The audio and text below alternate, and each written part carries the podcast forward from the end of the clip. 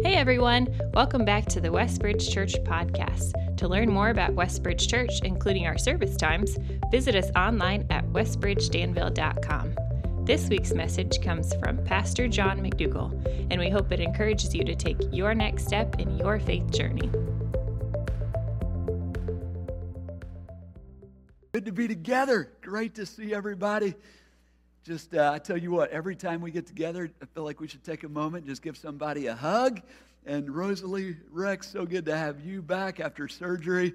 And uh, just great to gather today. Hope you're doing well.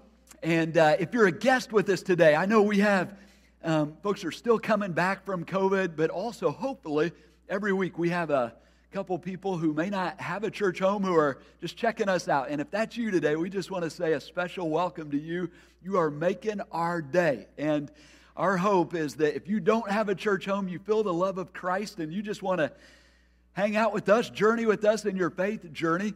We, uh, you may be thinking, what kind of church are you? We are, love to sum it up in five ways. We are a Christ centered church, Bible based church. The Word of God is our our foundation and what we follow. And so every week we'll be uh, we dig into Scripture as our really our guide. We are a love fueled church. It's the love of Christ that unites us and, and uh, motivates us. We're a spirit filled church. It's the Holy Spirit that animates all that happens, and we follow His lead. And He's our uh, comforter, teacher, and all these things. And then we're a, a church that's unified around our mission. And when Jesus left, He left us a very clear mission of making disciples, which we say is helping one another become fully devoted followers of Jesus. And when you get a, a church family, a group of people who are just to the best of their ability, we're not perfect, but making progress, becoming fully devoted followers of Jesus, we say you get an outpost of heaven on earth. And one of the marks of heaven is what? Inexpressible joy that is not tied to circumstances, and it's a joy that accentuates all the other joys of life, like barbecue and summertime. And what else? Uh, the opportunity to possibly be Aaron Bickle in cornhole and dips ice cream with the uh, melting on a piece of homemade apple pie, which I understand, Rachel Humphrey, did you enter your apple pie today? You got to get a piece of that. But uh, so all that, and as we come to celebrate Summerfest today, it's really just a celebration of the life we have in Christ. And hope that everyone can, can uh, stay. If you're a guest with us, we'll buy lunch. We have food trucks out there, and uh, just a special time to, to celebrate as a, a church family. But before we enjoy some good cooking for lunch, we have some filet mignon for the soul here in Colossians chapter 3. One of the frustrations that I feel every Sunday, and especially as we're working our way through Colossians, is there is more. Uh, I, I have to leave so much delicious truth in the refrigerator every Sunday as, as we come and, and put what's on the plate, as we talk about the, the truth that's here. And so, one of my goals, just so you know, is not to, I can't explain everything in the short time we have or share with you all the the delicious truth that God has put before us.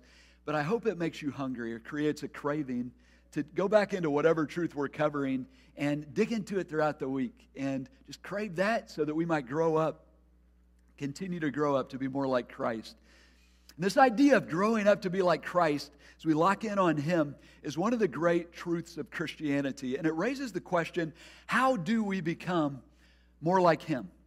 The, the transformation process that's happening. I love the picture that God is not about the modification of our soul. It's not like we're an old car that, he, that pulls into the, you know, the shop and he changes the hubcaps on us. His intention is to transform us to the very core of, of who we are. New soul, new, new creations in Christ. But how does this happen is the question. And one of the dangers as we seek to follow Christ is we begin to rely on our own abilities, our own wisdom, our own methods, human traditions. Uh, and all of a sudden, rather than relying on Christ, we're re- relying on ourselves. This was the very issue that one of the members in this young church in Colossae, Epaphras, went and found Paul in prison in Rome, knocking on his door, saying, Hey, we've got people teaching, you got to do this, got to do that, to become like Christ. What, what, what do I, I do about this? And that's why Paul, one of the, the primary reasons Paul wrote this letter and sent it back with to, uh, to this church family. Last week, appreciated Tyson taking us into the heart of this in Colossians chapter 2, verse 8. Paul says, See to it that no one takes you captive through hollow and deceptive philosophy, which depends on human tradition and the, the elemental spiritual forces of this world rather than on Christ. Fast forward to verse 16 of chapter 2. He says, Therefore, do not let anyone judge you by what you eat or what you drink or with regard to religious festival and new moon celebration or a Sabbath day. Uh, and then moves through the, to the end of the chapter, where, which is really a, a summary, where he says, verse 23 such regulations indeed have the appearance of wisdom with their self imposed worship, their false humility, their harsh treatment of the body, but they lack any sensual or any value in restraining sensual indulgence. So, what's he saying here to, to these people and the application to us? is if we're relying on ourselves, on human traditions, human methods, human wisdom to become like Christ, it, it's, we will struggle. It flat out doesn't work. One, there's no power in that. He says these lack power to actually change us. Two, they create an environment, a, a greenhouse for pride. All of a sudden, we're relying on ourselves and we're looking at, look what I did or my method, or um, rather than humility, knowing it is Christ alone who, who will work this transformation in our hearts.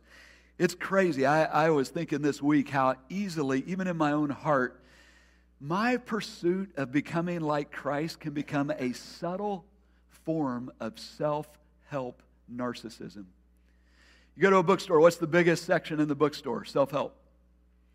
And all of a sudden, like even as I seek to become like Christ, it's become about that process of becoming like Christ rather than about Him and about me and about how I look. And all of a sudden, a, a, a subtle narcissism, pride, forms around this very beautiful pursuit and, and the primary pursuit of life of becoming like Christ. Have you felt that? It, it was happening to this church. They're like, you, you need to do my Bible study, or you got to read this book or it's, it's about this, you know, way of raising your kids, or, you know, and all of a sudden it's, it's about us rather than Christ. Okay, but how do we become like Christ then? How does this happen? And the text we're going to get into today just brings us back to the sweet, locked in, sweet simplicity of how the sanctification process works. It's a Christ centered sanctification or a Christ centered journey of becoming like Him. And it, it, it's no surprise, but, but really at the core of it, it's by keeping our eyes on Jesus, right? Fixing our eyes on Him that we see there in verse 1. Colossians chapter 3, verse 1. We'll read through verse 5 and then break it down. But verse 1 says, Since then you have been raised with Christ, co raised with Christ. Set your hearts on things above, where Christ is, seated at the right hand of God. Set your minds on things above, not on earthly things. For you died, and your life is now hidden with Christ in God. When Christ, who is your life, appears, then you will appear with him in glory. Put to death, therefore, whatever belongs to your earthly nature. So, how do we become like Christ? First, it's by fixing our eyes on this core truth or seeing this as the uh, just a primary reality in our lives. I have been raised with Christ. The truth, I have been raised with Christ. It's there in verse 1. He says, Since then you have been raised with Christ. When we when you came to faith in Jesus Christ, and if you haven't put your trust and faith in Jesus Christ today, his invitation is open to you today. But for those of us who have, as I look out, I think see most of us are are trusting him. A, a beautiful reality happened, and that is we were so united with him that when he died, we died with him. When he was raised, we were raised with him. And when he ascended to heaven, we ascended with him, seated at the right hand of God. We have been raised with Christ. Now, I can hear someone thinking, John, you're, uh, I know I will be raised.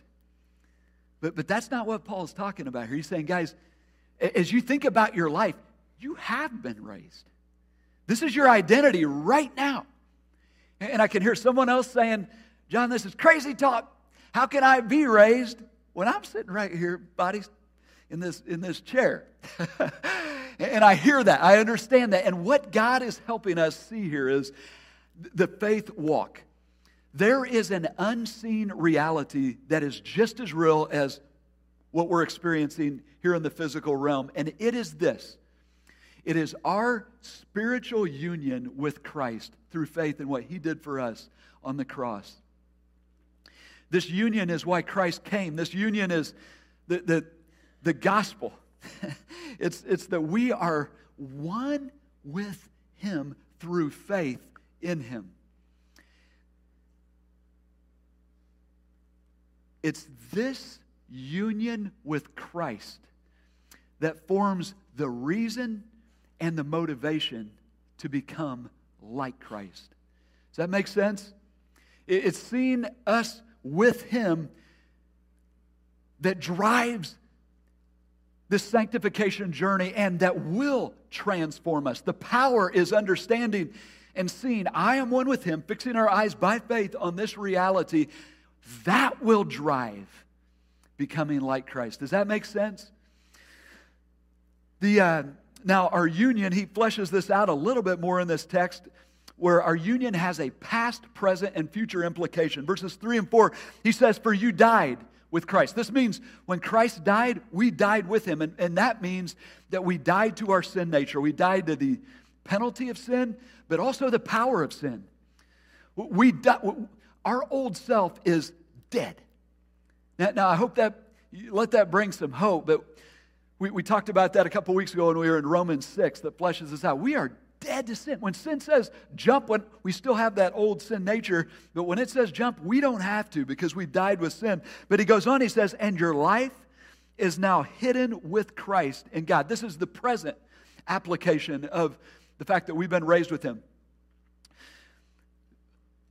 Your life, my life, is secure in Christ. Today, guys, I, I hope that brings you comfort. No one can touch your life. They can kill you, they can't touch your life. It's hidden in Christ.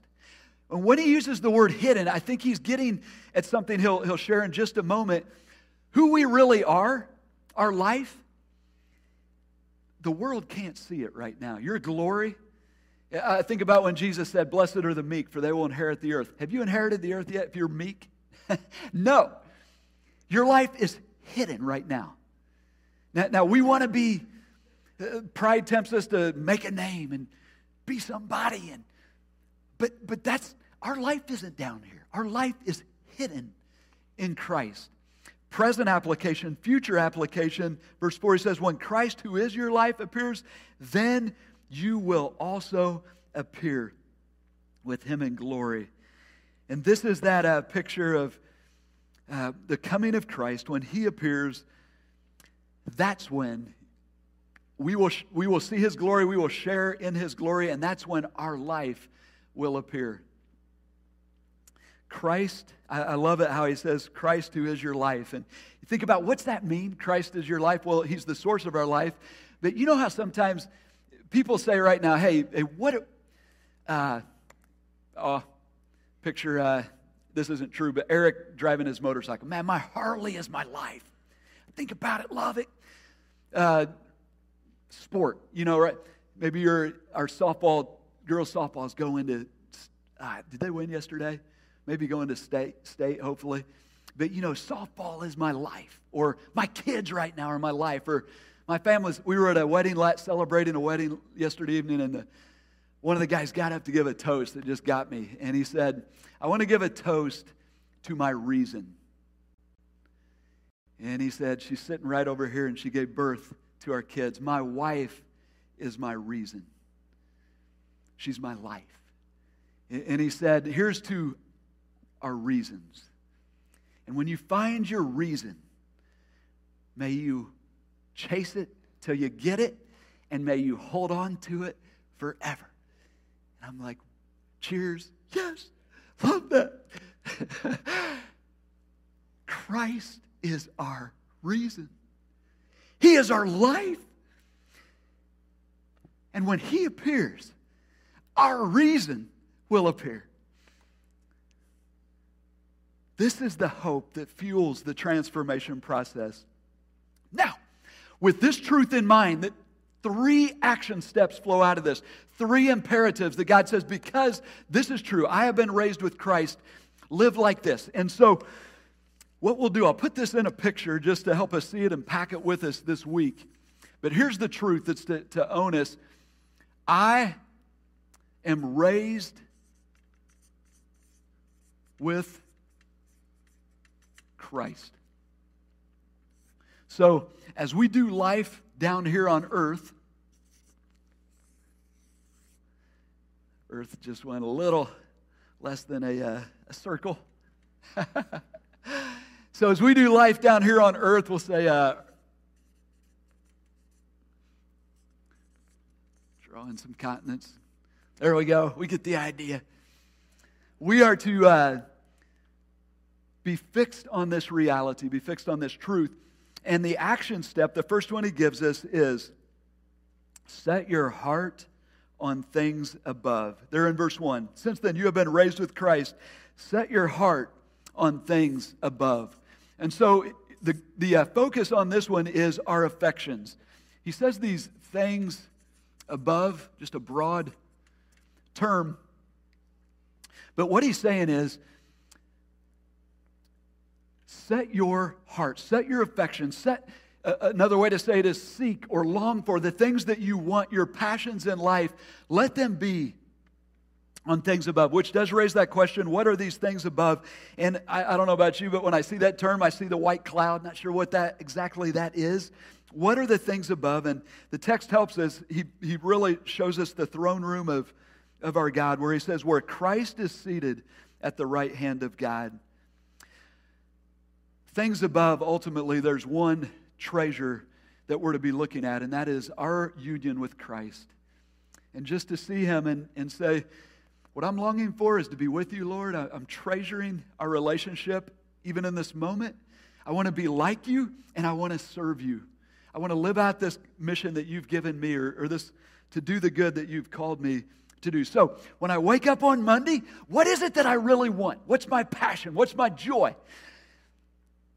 It's to experience this life I have with you, Lord, to know you better today, to uh, walk with you, and, and, to become a little more like you as you do your work in me. And I look to you and you change me, you give me your love, patience, kindness, all those things, and that I get to go do good with you today. This text is calling us to lock in on our risen Lord, to see him seated at the right hand of the throne of God, and to live to become like him, to serve him, to enjoy this life with him. Do you remember as a kid when you had a, a moment where there was something you were longing for? It was owning your heart's affection, and you just almost you didn't even want to go to sleep. You, you, struggled to go to sleep because you couldn't wait for what was coming the next day. Do you have any moments coming to your mind? I, I always think about when our church family went to Kings Island, and oh, I mean, to a little kid and all up my buddies getting to go ride the red racer and the blue racer. And if you were a, a real man, test of manhood, you'd ride the one that went backwards. And it's like, oh man, you're getting so pumped to go prove your manhood and uh, ride that thing all day and then eat elephant ears. And I remember falling asleep and just like, oh, I wish I didn't have to go to sleep. And then at the first crack of, of dawn or the first light, I was up, probably much, much to my parents' chagrin, but just so pumped. Why? My heart was set on Cincinnati and Kings Island.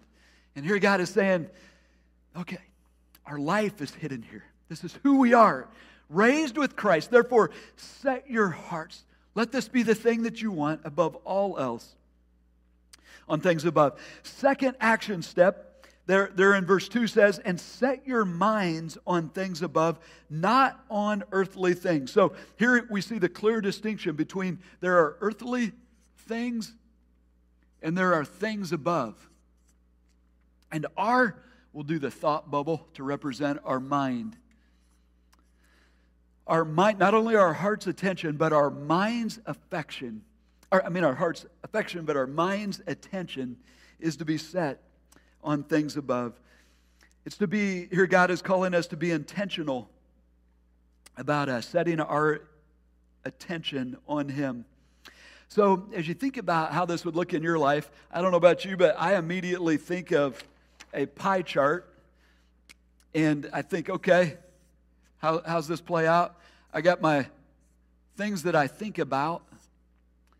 Got to think about work, got to think about family, got to think about fun things, you know. And uh, so I need to carve out a portion of this, and this is where I think about things above. And I just need to sit down and focus on things above. Could be. But as I was thinking about this, I, I don't think this is the best picture of what God has in mind. I believe this is where we're to put our things above. And every thought we have is to be colored by the sweet backdrop of our life, which is the things above. So that as I enjoy my family or, or, think about my family, I'm thinking so in the context of eternity.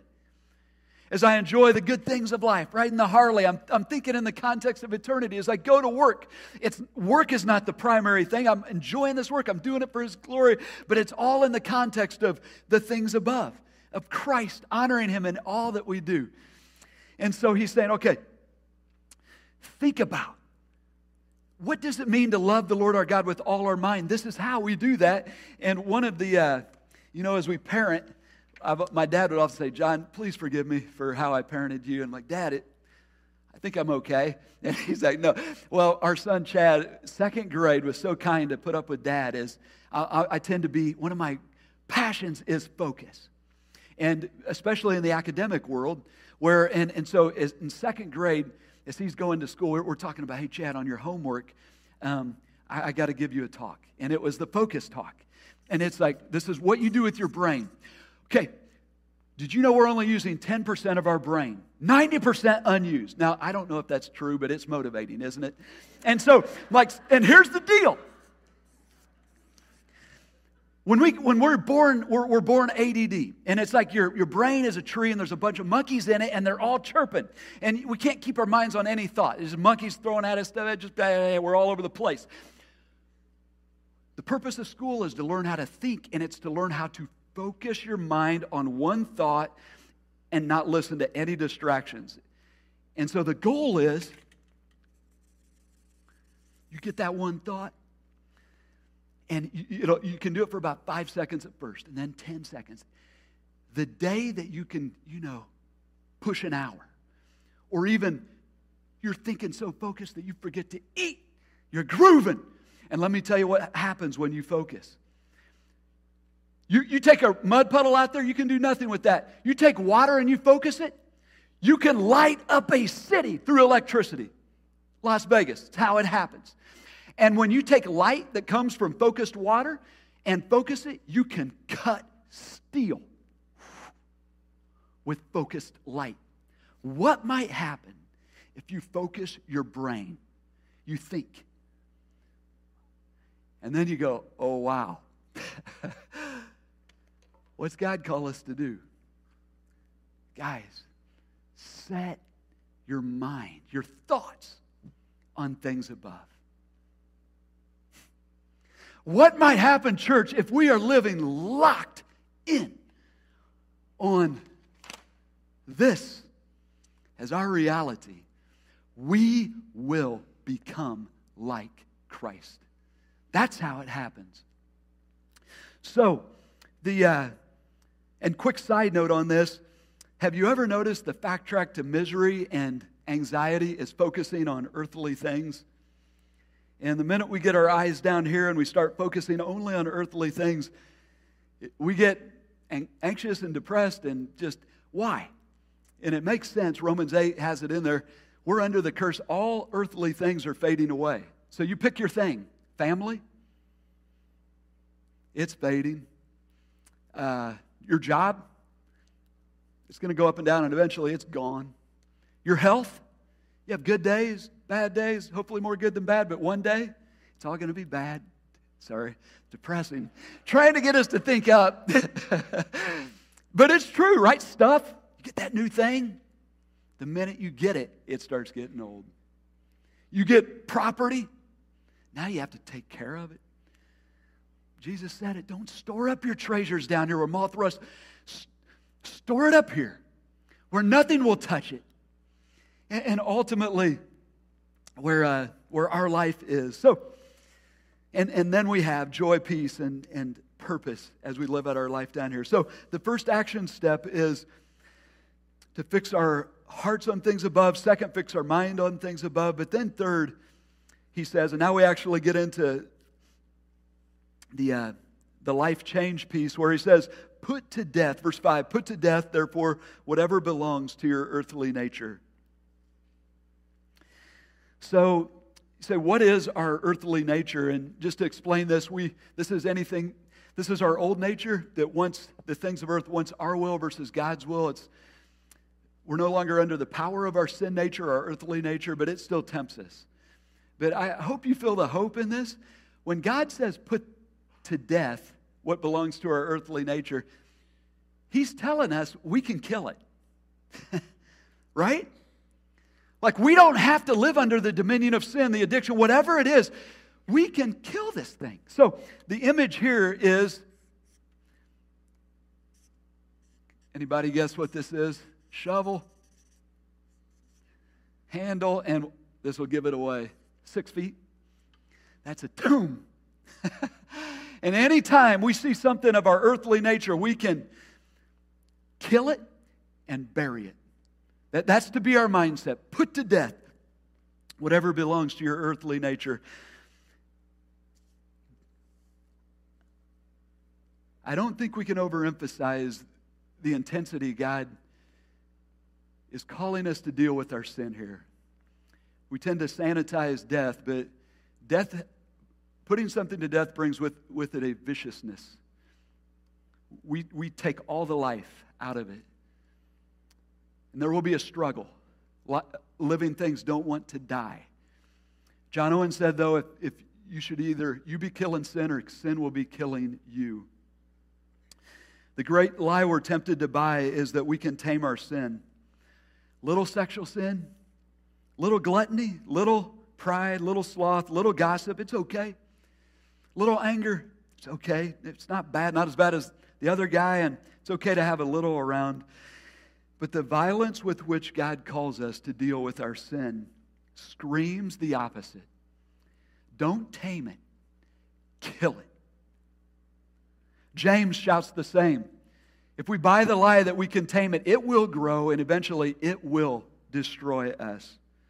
This imperative brings to mind a moment when we were on a mission trip in Mexico and we were out in the countryside the desert um, cleaning up a property for a ministry, and we happened, we had a bus full of high school students. We were all out there working. Well, one of them happened upon a rattlesnake snake nest. And so there's rattlesnakes going around, and our bus driver, who is a self proclaimed tour guide to all things Mexicano, um, jumped into action. When he heard snake, he was like, This is my moment to shine. And he goes to killing these snakes, you know, killing these rattlesnakes. And he, he actually cut off the rattles and was giving them to our guys. They were loving that as a souvenir.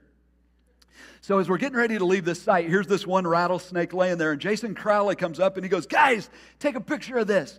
And he straddles this rattlesnake. He's dead. And as he's cheesing for the picture, that dead snake comes to life, and his head just goes up between his legs. As Jason's just smiling away. Youth pastor, I'm thinking, oh, help us, Lord. We're heading to the hospital. we scream. Jason jumps, and uh, we kill that snake. But I thought, man, what a great picture of our sin. And God is just, if we don't kill it, it will kill us. And uh, so, what exactly does he have in mind? As uh, and he fleshes this out. He gives us two categories here of sin to put to death. The first focus is on personal purity, sexual, sexual sin. The other focus is on interpersonal harmony, which is uh, social, be the social sin. And as we read through these, the challenge would be if God brings one of these to mind, you see this in your, your life as an area that we need to, you need to kill, just to determine today to take action and to kill this. And so we'll read through the, this text. He says, Put to death, therefore, whatever belongs to your earthly nature sexual immorality, which is, it's the word porneia, but any sexual sin outside the, the uh, the provision of marriage, impurity, lust, evil desires, any desire that's uh, leading us from God and where we have boxed God out of that desire, and greed. A better translation for greed is covetousness. In this context, it's that idea of very possibly wanting um, another person's spouse, some, something that's not ours, or it is a desire, sexual desire that just wants, keeps wanting and, and not, uh, not looking at the best interest of the other person, which is idolatry. Because of these, the wrath of God is coming. And here, the Lord is just reminding us that we've been raised with Christ, delivered from the wrath of God. And this old nature, this old way we used to walk, we were under his wrath because of these things. So it's inconsistent that we would continue on in these things. I think about our own culture right now, and you know, it's um, this is the moral law of the universe, or moral order of the universe. How God wired us. Sexuality is a beautiful gift He gave us to enjoy in the context of marriage, and it's precious, it's beautiful, it's to inspire worship. But when outside God's design, it's a fire that will destroy us. And um, we will put ourselves under the judgment. Similar to, we, the sun is going to rise tomorrow. And I can say all I want. The sun's not going to rise tomorrow, and I'm going to go out and lay in the sun, and it won't burn me. I can say that, but when I go out tomorrow, the sun's coming up, and if I haven't taken provision, I will be burned. And so it is with these sins. The, uh, and then he goes on. He says, You used to walk in these ways in the life you once lived, but now you must no longer, you must also rid yourselves of all such as these. And here come the social sins anger, which is the, the idea of is a slow burn, just this uh, simmering anger, rage, which is the blow up, malice, which is an evil mind, or a mind uh, that is just. Uh, thinking the worst of other people and hoping the worst for other people. Love hopes the best, but this is where we, as we see one another, we assume the worst and we delight in another person's demise or failures. Slander is destroying a person's reputation with our talk. And filthy language, which a better translation is abusive language, language that tears people down rather than builds people up. And then he says, Do not lie to each other since you have taken off your old self with its practices and have put on the new self which is being renewed in the knowledge in knowledge in the image of its creator beautiful picture of what's happening like he says this might he doesn't say this might be happening this is happening we are being renewed through knowledge into the image of christ or the lord and you say why should we not lie and by the way as parents one of the questions are what are the hills we're going to die on as we raise our kids? And just know from Scripture, this is one of those hills that you die on. There's not a lot of them. Make your bed, don't make your bed, whatever. It's not worth dying on that. But deceit is a hill we die on. And the Father, too, with us, as He raises us up as, as His kids, He's serious about that. Do not lie. Why? Well, one, our God does not lie. Jesus the, the, the uh, devil is the father of lies, Jesus is the truth, and we're becoming like him. But two, what's the foundation of every relationship? It's trust. When trust is broken, the relationship is broken. And, and uh, the call of God is to bring us into relationship with, with Himself and with one another. And so it's so important that we, there's lying going on, that, uh, that I eliminate that from my life. And then he says, and this is, he says, okay, we're being renewed in knowledge in the image of its creator. But this renewal is playing out in a new community. And here we go. Verse 11 says, Here, there is no Jew, Gentile or Jew, no Greek or Jew. So the nationality barriers that we have, there's no circumcised or uncircumcised. This is the religious barriers that we raise up that divide us. There's no uh, barbarian, Scythian, slave, or free. So these are the socioeconomic or the class barriers that come between us. Uh, a barbarian was a, the Greeks were the aristoc- aristocrats in this church. A barbarian was somebody who didn't speak Greek, a non-Greek. And so the lower class, a Scythian was a, the lowest of the Greeks. They were like no table manners, violence, uncivilized. And then a slave did not even have rights. They were just like a, a human tool in this culture. He's saying, here in this new community, we are, he ends it, for, but Christ is all and is in all. As we look at one another, as we interact with one another, we don't see nationality, we don't see socioeconomic differences. Paul will add in another letter that we don't see male, female, we do, but, and that brings another discussion. Are distinctions okay? And yes, we, we celebrate our ethnicity and our, we celebrate our, our differences, but they don't divide us. Um, rather, we are united in Christ. And so, bringing this all together, the good news that we celebrate today, if, if you're a follower of Jesus, is that God's intention is to transform you to be more like Christ. You say, How does this happen? And it happens by fixing our eyes on this beautiful reality, on our Lord, our risen Lord. It's the resurrection of Jesus Christ.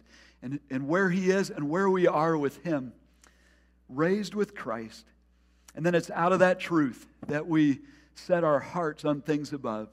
We set our mind on things above, and we put to death the earthly things. During 2020, did anyone else have the thought, uh, are we in the end times? During that, that year, like, I'm getting some end time vibes right now. Are these the end times? I, that thought came to my mind often. And so I, I kept thinking about our end time clarity message series we did a couple years ago when our focus was living with hope.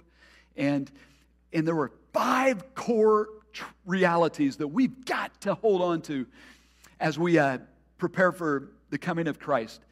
And as I was thinking about those five, do you remember them? Anybody else remember the five core realities we must? I mean, guys, we cannot forget these. And well, me neither. I couldn't remember. I'm like, oh no, I preached these. So no worries. I went back and I found them. And the first one is the uh, Jesus is coming. Live ready. Live with hope, purity of heart, but also hope in His coming. And the reality is, nothing else needs to happen on the prophetic timeline of in Scripture for the coming of Christ. His coming is imminent, maybe today. Second, why the wait?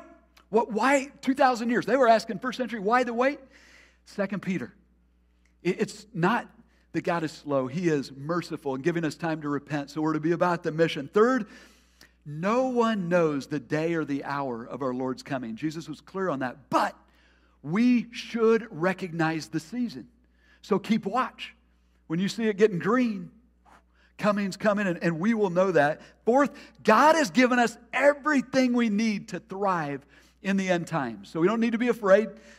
Uh, 1 Thessalonians 4 and 5 just fill us with that hope and encouragement. But here's the one that I, and why I'm sharing this with you now. The fifth one is this Our King is coming, and he was clear. When I'm coming, I'm bringing something with me. Do you remember what he said? He said, I'm bringing my reward. And this week, it just convicted me. I haven't been locked in on the reward that my king's bringing. Can you imagine what the one who gave his life for us, lives for us, what he has prepared for us?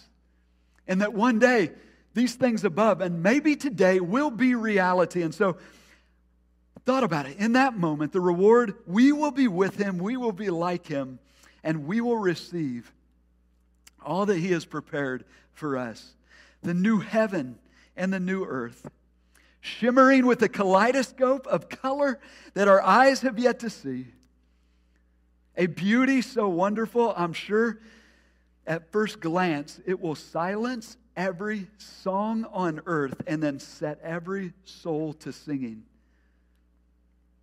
A universal intimacy, His love beating pure in every soul, one family, united to praise Him, to worship Him, to love each other. Adventure exceeding the imagination of a thousand childhoods for all eternity. We will be with him, he will be with us, wiping away every tear. The old order of things gone. all things made new. It's coming, and maybe today. Amen. May God give us the grace to fix our eyes on Him, on Christ, our heart's affection, mind's attention, and then put to death anything that is not like Christ. Do you join me in prayer? Father, we thank you for your word to us today. Thank you for this glimpse of, of your throne room. Jesus, just helping us redirect our eyes to you. Thank you for the grace, Lord, that you have poured out on us to be loved with a love that's infinite, that's eternal, to, uh, to know that our life is hidden with you, and, and then to be given all that we need to live a life that's pleasing to you as we do life here. Thank you for the chance to, to do this together as a faith family, Lord, and pray that we would just be an encouragement to each other as we go. And we pray all this in Jesus' name. Amen. If you were encouraged by today's talk and believe it would be helpful for others, please be sure to subscribe or share. To experience other messages or find helpful resources, visit us online at westbridgedanville.com.